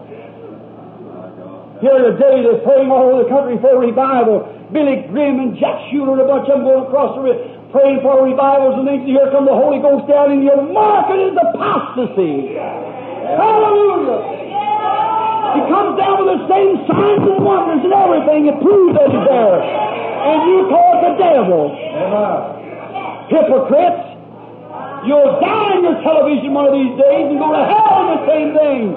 Acting like going on with a, bunch of theology from some seminary. Actors. Hypocrites. Never darken the door. Say, I ain't going to that old church. Never. Oh, you hypocrite! Jesus said him, Jesus with dirty feet. They call him Jesus in Germany. Jesus with dirty feet. It does something to me to say it.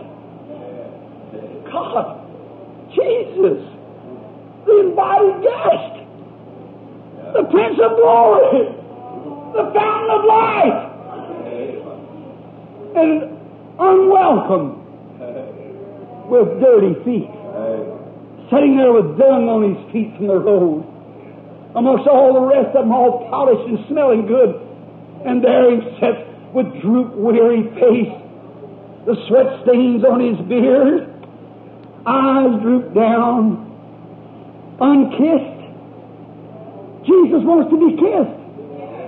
There's a scripture in the Bible said, "Kiss the Son, lest he be angry." That's right. Jesus wants to be kissed. Did you ever kiss him? Sure you can. He's sitting there unwelcome, dirty feet. Jesus with dirty feet. Oh, don't that make you feel funny? Jesus, dirty feet, unwelcome. Look what you do with him today. Instead of bringing him into your big fine church, you push him off in some little mission down on the corner where the groceryman wouldn't even have a grocery. It's all contaminated. It's down there in a little mucky place down in a basement somewhere. And you pray for him to come. And put him in the dirtiest hole you can find. God be merciful. But blessed be his name. He comes anyhow. What's that about a car, a little holy roller tabernacle? He come anyhow. Ain't nothing goes up there but the poor stuff. That's the way he comes anyhow. Make him welcome. He tries to get to your big church, but you won't let him. You know too much. You're too busy with the affairs of the church. You hypocrite. Standing there, you invited him. What you pray for? He said what would take place when the Holy Ghost come. On the day of Pentecost, to prove what he would do when he comes. And you'll come to your church and you'll throw it out. You Pharisee, you actor. You only kind of act what they strummed into you up at the seminary somewhere. Won't you welcome Jesus? Jesus with dirty feet. Oh God. Jesus with dirty feet. The loving Savior. Them feet that soon to be spiked. Them hands unwashed. With feet with dirt and dung on them and rolled and blistered. Dirty feet. Precious hand, Crown the soon to be thorn crown. A net that'll catch the creases of the blood as it pours off his face and is setting amongst those religious people unwelcome. My Jesus with dirty feet. Oh God. Oh, if I could be that lucky. Oh, if I could only come and wash his feet. There he is sitting there. Dirty feet. Unwell. Nobody wants to have anything to do with him. His feet so dirty. So what did he do? What did he do? He come anyhow. He come anyhow. Said, yeah, I'll be there. So he sat there. He kept his appointment. He'll keep his appointment with you every time. There he's sitting there. Pharisee sitting up there rubbing his hands. Saying, now look. Now, Jones, you see, we are. Didn't know Jesus was sitting there. Do you think he was uncomfortable? Sure he was uncomfortable. He didn't know all the people around. He felt uncomfortable. Nobody was making him welcome. So then the first thing you know, what did he do then? What did he say? He sat there like that. Now let's watch what he does. I look on the outside. Let's look outside. There's everybody looking. Nobody knew who he was. One said, well, where's he at? Now look, let's get another scene here. Look coming down the street yonder. I see a a little old woman. Oh, what a name she had in the city. She was a sinner. We won't go in details about it. She was a prostitute, a woman of ill fame, the one that did wrong. But remember, brother, she's somebody's daughter. That's right. How do you know what caused that life? Maybe some sweetheart introduced her to such a life. Put her in his arms and promised her everything. And then when he ruined her character, run away and left her to spoil another, and that introduced her to this kind of life. Who knows the story behind her? But now she's marked. No one had anything to do with her. She's roaming the streets, making her money the best she can. I hear her say, look over there at Pharisee's house, wonder what's going on. Of course, she can't come into a crowd like that. That's all out of order for a prostitute to ever come to a place like that. But she gets on the outside. Oh, God. I see her stand on her tiptoes over this big old fellow's shoulders. She's trying to look. She said, well, look at all that good stuff to eat. Oh, my, isn't the rich having... Oh, isn't it wonderful? And her eyes falls over in the corner. Oh, look! That's him! That's him! Oh, she says it can't be like that. His feet's dirty. His face is dirty. Why, he isn't, he isn't welcome. He's seldom welcome amongst the rich. She said, I, oh, that can't be. Is it really him?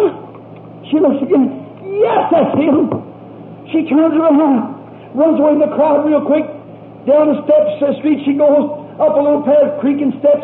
As it waddles and she goes up her little attic. She runs over into her a little chest that she has there. She opens it up and pulls out a little bag. It's got all the money she has. She looks at it. She sets it down and. She says, I can't. I can't do that. I must be dreaming. There must be something wrong with me. I couldn't go to that feast. I just can't do this. Perhaps she takes and puts it back. Oh, but I can't do it, he don't know how I got that money. He's a prophet. He's a seer. He don't know how I got that money. But oh, look, they invited him. He sat there like that. How did they do it? Oh, somebody ought to attend to that. And somebody ought to attend to it today. But they won't do it. You're too well entertained. Have to stay home and look at television. Have to go to drive-in at night. It's too hot to go to church. Oh, you actors!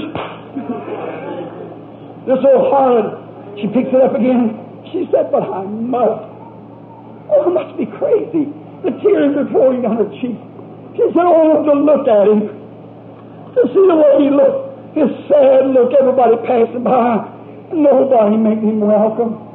He's sitting there as a, as a wallflower. Everybody passing by. That's the way he is today. Everybody's passing by. Oh, you got your churches, you got your religion, you got your doctors and so forth, but what about Jesus? You just pass by. Let him sit there like that. She said, I've got to do something about it. I've got to do it. I don't, you know, there's something about women. I wish to God they would use more of it. There's something about them, they don't stand and wonder like man. We stand and wonder and figure it all out. But women usually go do what's on their heart. She said, I, I just got to do it.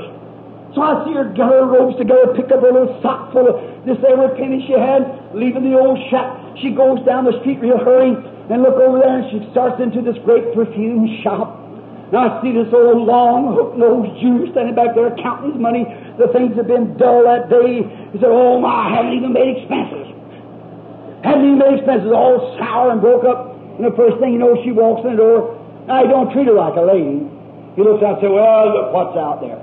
You don't walk out and say, could I help you do something? Said, well, what do you want? She said, I want the best alabaster box you've got in the store. Oh, the best you got. Preach the money. Oh, when he sees the money, it's different now. Mm-hmm. Yeah. I want the best you got. He's worthy of the best. What do you do for him? Give him the leftover. Oh, yes, you run around all day and give him three minutes a night before you go to bed. He deserves your best, friend. He deserves everything you got. What do you do about it? You give him his anything, he takes it. He takes it anyhow. He takes it. But she said, I want the best. And it cost her everything she had to get the best. That's what you want to do. Give your best. To give him your best. Give him the best of your life. Give him the best of your songs.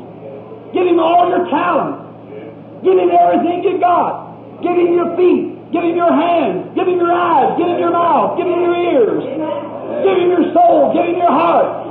Give him your praise. Give him everything you got. Hallelujah. He's deserving of the best. She said, I want the best you got. Why, he said, let's see how much money you got first.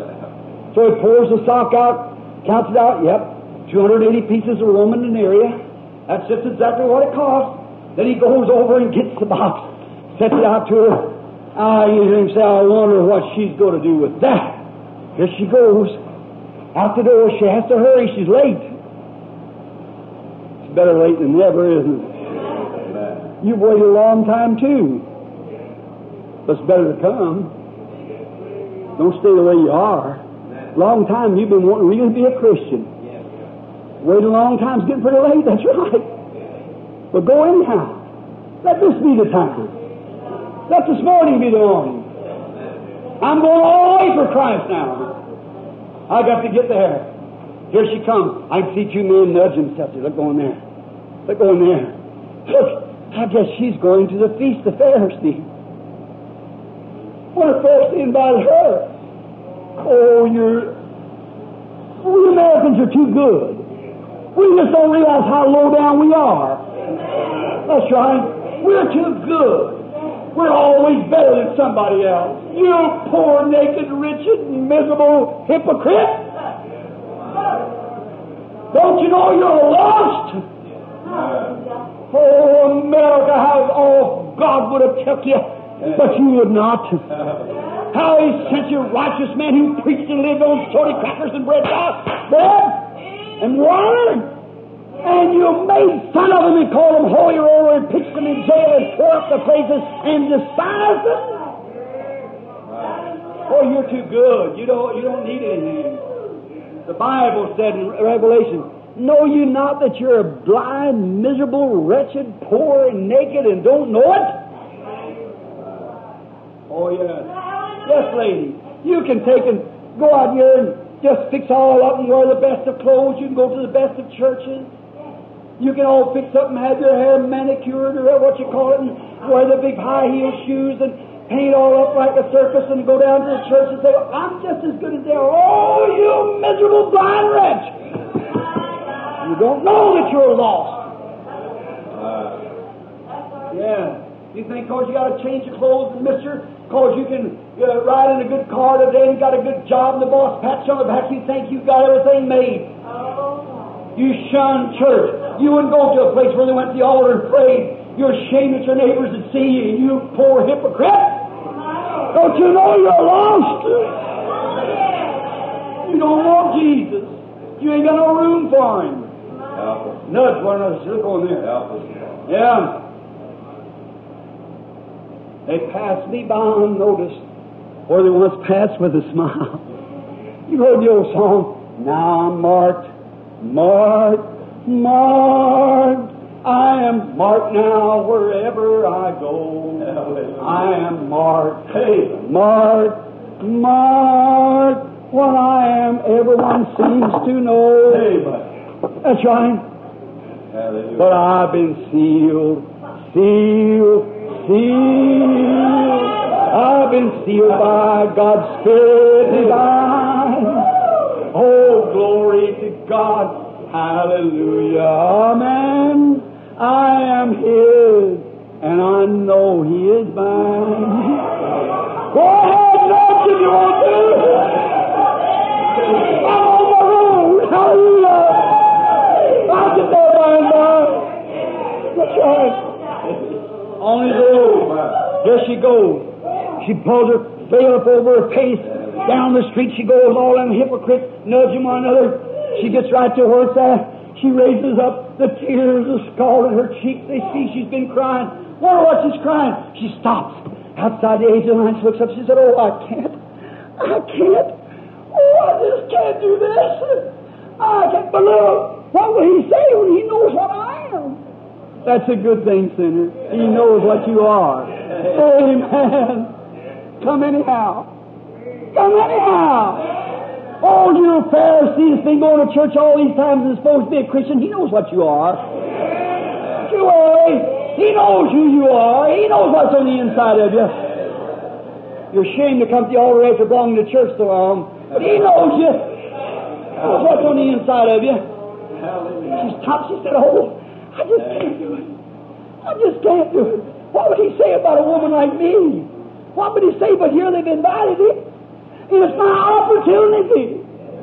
Oh, you don't realize what an opportunity you got. You've got an opportunity today, friends, to be filled with the Holy Ghost.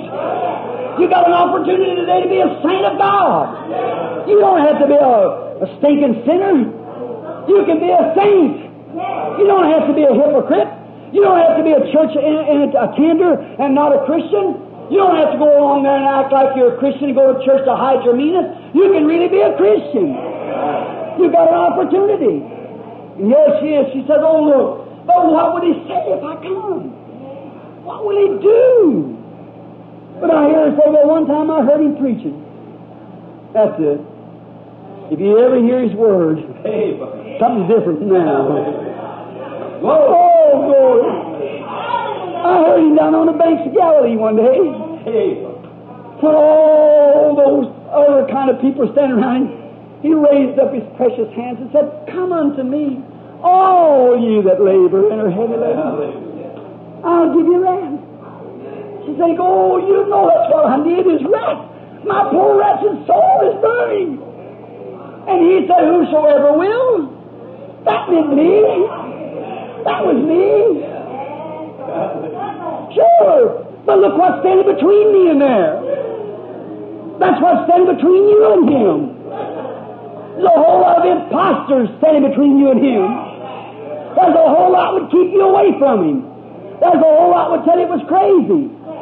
They're still standing between you and Jesus, but he said, Come! Come! It. Brother, you know what she done? She tucked that alabaster box under her arm and she started knocking one one way and one the other. She's elbowing her way through the crowd till she got to Jesus. Could you do that? Elbow your way away from unbelief, says days of miracles and praise, no such a thing as the Holy Ghost. Just keep moving them away.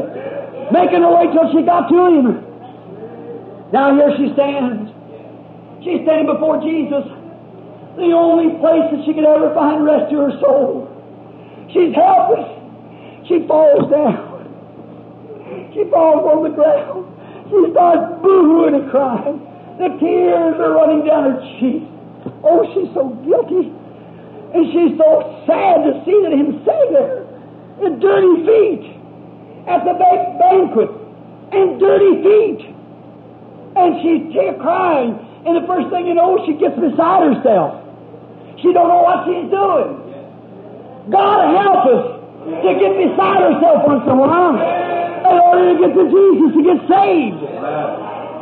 Brother, I remember when I come to him, I got beside myself. I didn't care who was around. I cried, I shouted, I praised the Lord. I didn't care who said anything. I was beside myself. God help us to push aside these old dry creeds and denominations so we can get to Jesus and get saved. She was beside herself. The tears was rolling down her cheeks. The first thing you know, she is so beside herself. She was standing by the fountain of love. And she was so beside herself till she found out she was washing his feet with the tears that run down off of her face. Oh, what beautiful water! What beautiful water! Tears from the penitent sinner washing Jesus' dirty feet. Tears from a penitent sinner washing Jesus' dirty feet. She beside herself, she was rubbing his feet. She just didn't know what to do. Her heart was so happy that she had the opportunity to stand in his presence. She was washing his feet with her tears, oh, just rubbing them. And the first thing you know, she got so excited and so beside herself until she her hair fell down. She had all of her curls done up, you know, on top of her head, and her hair fell down. And she began to wipe his feet with her hairs. Oh, what a drying towel. Listen. There's some of the women these days who try to wash his feet and wipe with their hair, they have to stand on their head to do so. They cut their hair off. That's right. Remember, wait a minute, I didn't say that for a joke.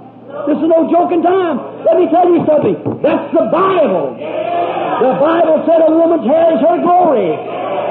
That's right. And look, what happened? The only decent thing she had about her was her long hair. And it fell down at her feet, at his feet. She laid her glory at his feet. She was wiping his feet with her glory. Hallelujah. God help us to do the same thing. Wiping his feet, bathe them with the tears of water from the fountain of a penitent heart. From her heart pouring out tears. Oh, God, I'm so wretched. I'm so miserable, Lord. Oh, God. And her glory right at his feet, just wiping her feet with her glory. What a picture. What a picture of salvation. Tears from her eyes washing his feet. The glory, the only decent thing she had, she was wiping him with it. Oh my. She raises up, she couldn't get up. She's halfway up. The tears are streaking down her cheeks. There's like fountains running off of her face. and she's washing his feet. And she picks up this alabaster box. She breaks the top of the, the, off of it, and she pours it all. Not just sprinkle his feet, she pours it all. all her living, all her glory, all her money, all of her everything, and even all of her heart pouring with tears, she lays it at the feet of Jesus. Oh, you poor church member, miserable hypocrite, standing all there so starchy and indifferent. Don't you see what this poor prostitute was doing?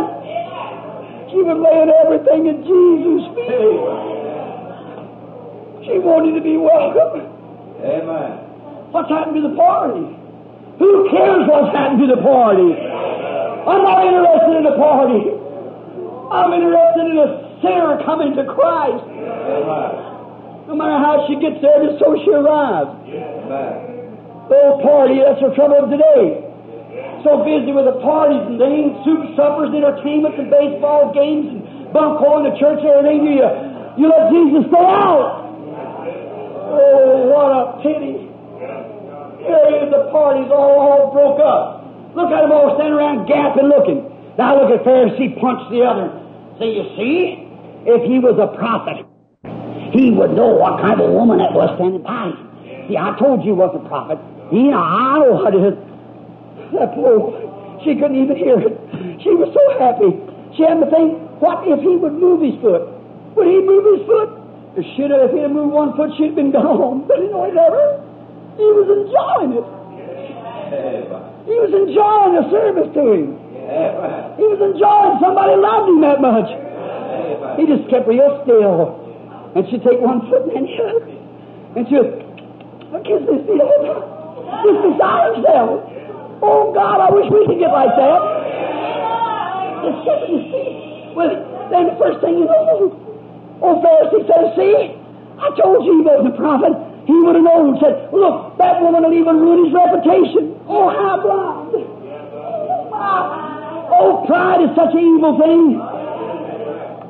Listen, she, he thought that woman would ruin his reputation. Why, brother, Jesus' reputation is made in the presence of sinners. That's where his reputation is made. Not amongst the starch and stiff, but amongst sinners who is willing to repent. That's where Jesus' reputation is made. When sinners will come to him. And there she is. She's got his feet washed and she's just kissing his precious feet, saying, Oh God, thank what I'm kissing right now. After all, a big old spike's going to be drove through there for the shedding of blood for my sins. Kissing his feet and going on, and Simon stood back there. oh, I could see him turn red in the face and then white with rage. Ooh, mm, my. Jesus turns around him. He said, Simon, I got something to say to you. I've got something to say to you. I come to your house at your bidding.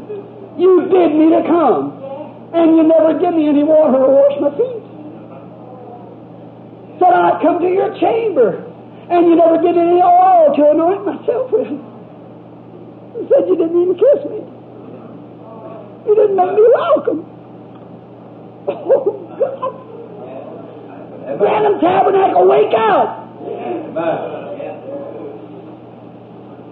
You didn't wash my feet. You told me come and you didn't wash my feet. Yeah. You let me sit here embarrassed. I wanted to be something for you, but you wouldn't let me. Yeah. You didn't wash my feet. You never give me any oil to anoint my face with. They're burning. My cheeks are burning. I've traveled two days through the hot sun. You never give me any anointing oil to help my poor parched face. My feet's dirty and stinking, and you didn't give me any water to wash with. And you didn't even kiss me to make me welcome.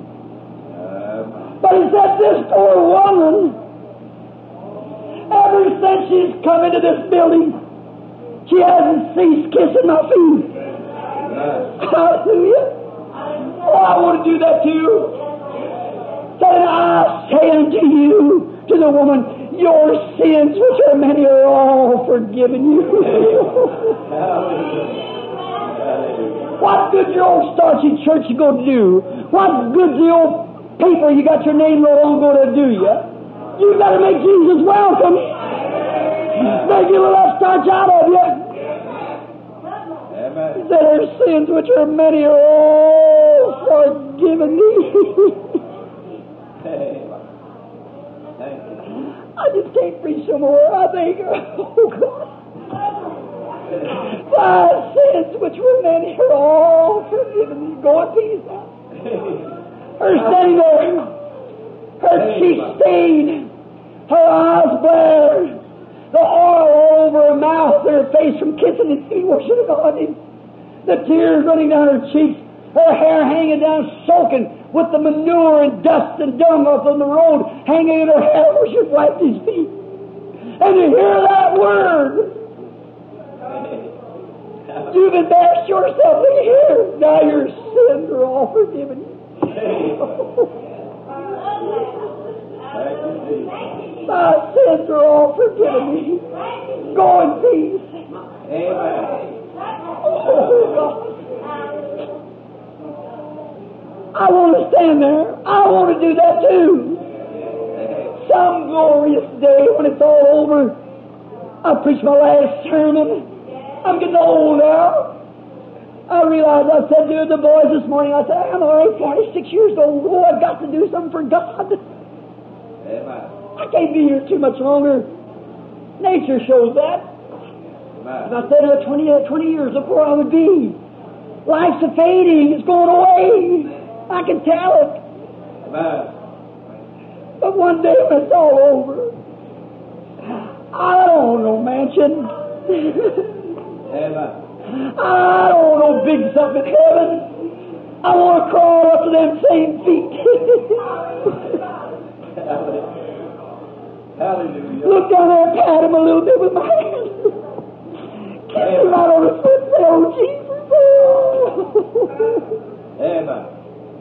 Hallelujah. Say you love me when my path was so dim. When I was so in need, Lord, and so indifferent, you love me then. Amen. you the one who brought me through, Jesus. Oh, I love you, I love you.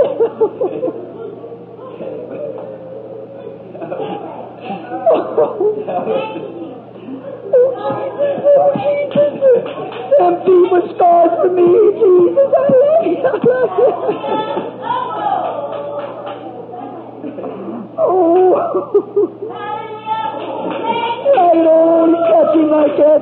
Said, now, Master, you know all about it. I feel like then I could go away. That, that would that save me forever toil of the road. The toils of life may be many. They may be cold. How little it will seem in that morning when we walk up the streets of gold.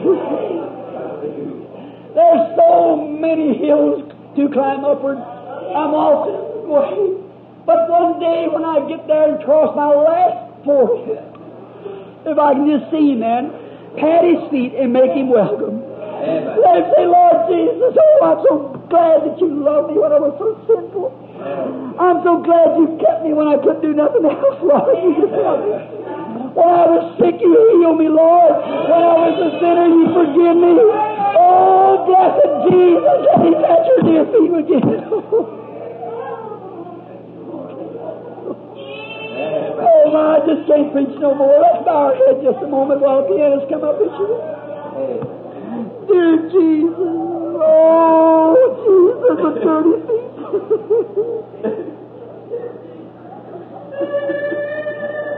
this cold world's indifference, making you so unwelcome. Jesus, what can I do, dear God? What can I do? I want to meet you someday, Lord. I want to pat your precious feet and say, Lord, you love me. You were scarred for me. You were wounded for my transgressions, and with your stripes I was healed. I love you so, Lord, because you love me. Won't you, Lord, let us all do that? Grant it, Father. While we have our heads bowed.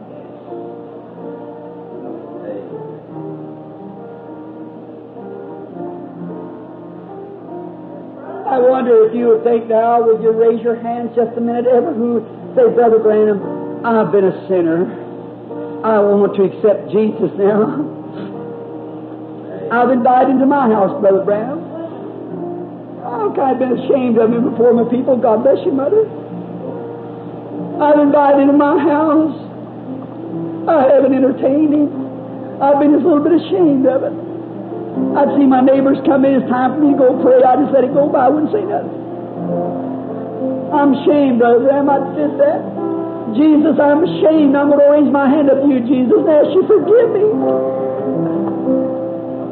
I'm not entertained you like I should. God bless you, young man. Someone else raise your hand and say, God be merciful to thee. God bless you, fellow. God bless you, lady. Jesus is here. He's here just as much as he ever was. He's here just the same as it was at the banquet of the Pharisees. We invited him to come in this morning. Here he is. Amen. And you kind of shame yourself. Don't you want them tears running down your cheeks to say this to him, Lord, I'm ashamed. I, I don't want to be indifferent. I, I, I want to love you. I want to do everything. You slip up your hand to him and say, By this, Lord, God bless you, brother. God bless you, brother. God bless you, you, you, you, sister. Look at Jesus. Nail scarred feet. Amen. God bless you, brother. Someone else, just raise your hand. God bless you, sister. God bless you, brother. God bless you,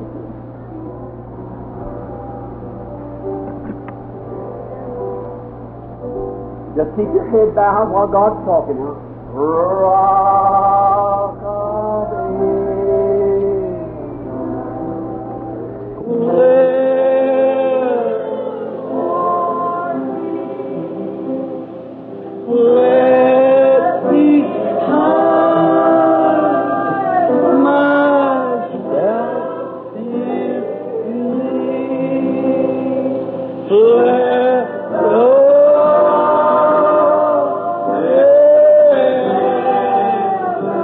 bless you, Joel. Oh, well, come on, come on.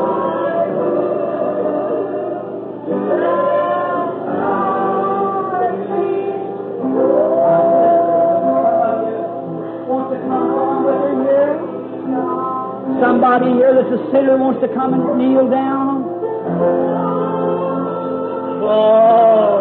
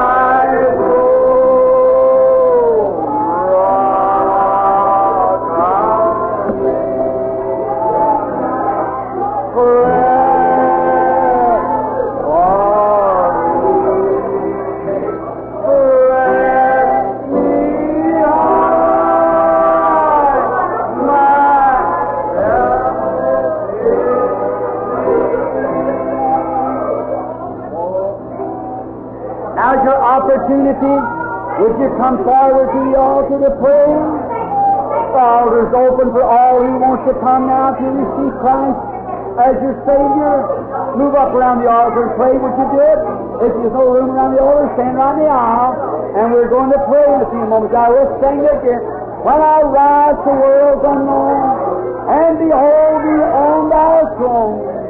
Rock of ages, remember me on those Sunday mornings at the Branham Tabernacle when I come to the altar. I've seen you unentertained. I've come to give you my life. I've come to dedicate my life to you anew. If there's anybody wants to dedicate their life to you, come now.